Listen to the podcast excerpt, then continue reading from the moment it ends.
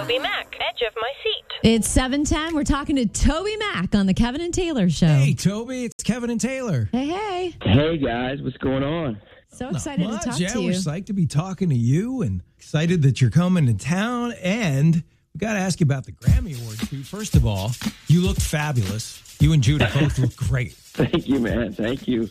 It was a crazy Grammy Awards, I gotta say.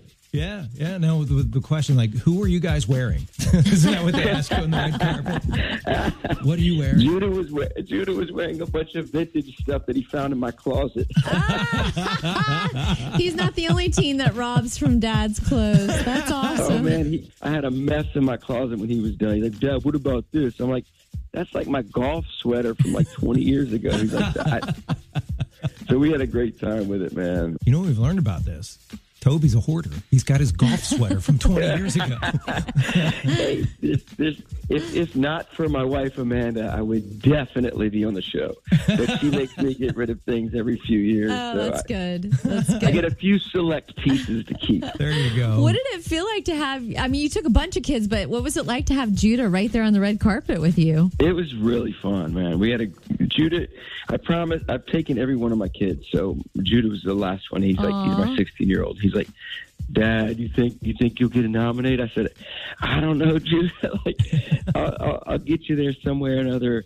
And then I got nominated, so it was really cool. That's it was awesome. really cool. How special. Well, you, um, you know, we're so excited about the Hits Deep tour, and you had a surprise guest at one of your recent shows in Tampa. Tell us about that. I did. I mean, I because what happened was because of the Grammys, I had to move a show from that Sunday to Monday, and Monday shows are just kind of a no-no in general. They people don't want to come on Mondays, so I, I begged Tampa to forgive me, and I said I would bring a special guest. So uh, I flew Michael Tait in, and he he we we did uh, "In the Light" from DC Talk Days and Jesus Freak. Michael's like, Michael's like, please, Baba, Baba, please don't don't don't don't, don't make me learn any of your songs. Just let me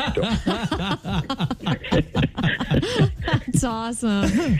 So I, I, I went light on him. I didn't I didn't make him learn some new Toby song. He, we just did DC Talk. Just went back to the old days. That's awesome. We're talking to Toby Mac on the Kevin and Taylor show. Thanks for hanging out with us, Toby. And and I've got a question about the about a tour of this size. And you've got all of these dancers, musicians, lighting, rigging, all this stuff. How many people does it take to pull off a night of the Hits Deep tour? We have 106 people on the road. No Isn't that kidding. crazy?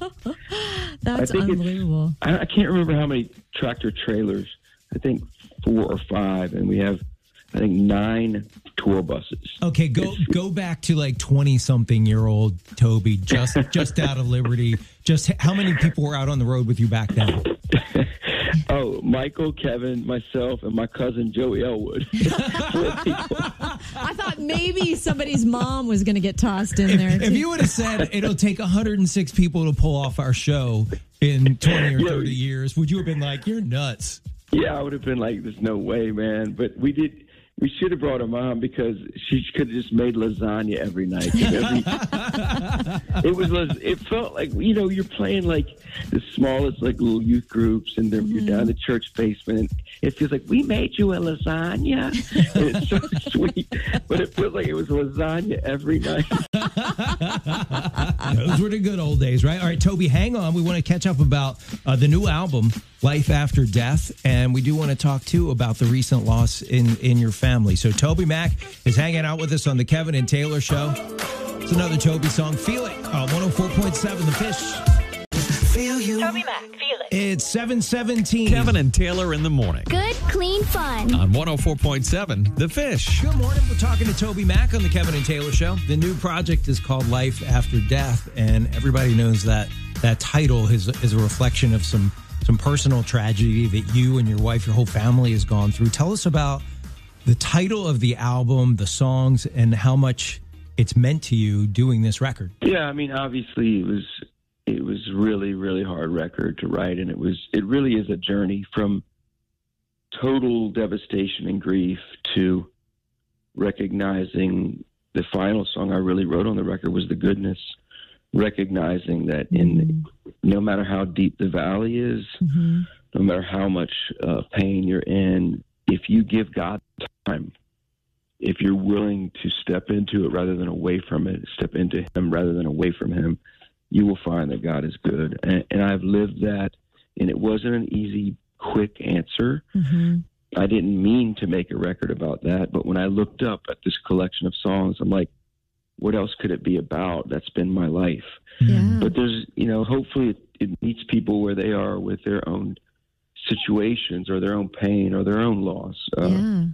It's life after death in, in so many ways. Uh, it's, I, I believe Truett is experiencing life after death. Yes. But I'm experiencing life on this earth after his death somehow by the grace of God. Wow. Have you noticed, Toby, that since you guys going through that, you and your wife Amanda, that um, you're able to minister that that much more deeply to everybody at your concerts and through your ministry? I mean, that's what my friends are telling me. they're, they I don't know. I don't know the answer to that, but Uh-huh. they're saying it's it's hitting on a deeper and different level because because of what you've walked through and that you're still standing and that you still believe. I wouldn't wish this journey on anybody, but I can stand here and say to God be the glory for wherever he takes me. I mean, Yeah. that that's and that's not easy. I don't say that lightly at all. Right. Mhm. Right. Mhm.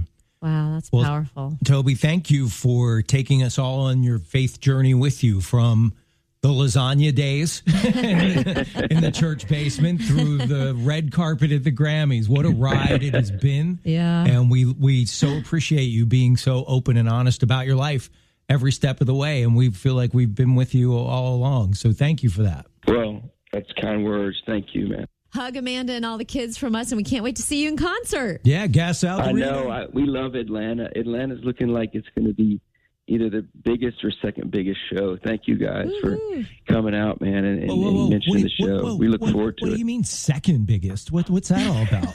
Well, it's, it's, hey, it's, it's up against it's up against a tough competitor, Nashville, my hometown. Uh, uh, oh, that's uh. that's because your grandma. it, it probably is. My grandma on her bridge clock, probably. they took it over the top. All right, Toby. Thanks, buddy. We'll talk to you later. All right, thank you guys. Take care. Nice to talk to you. Kevin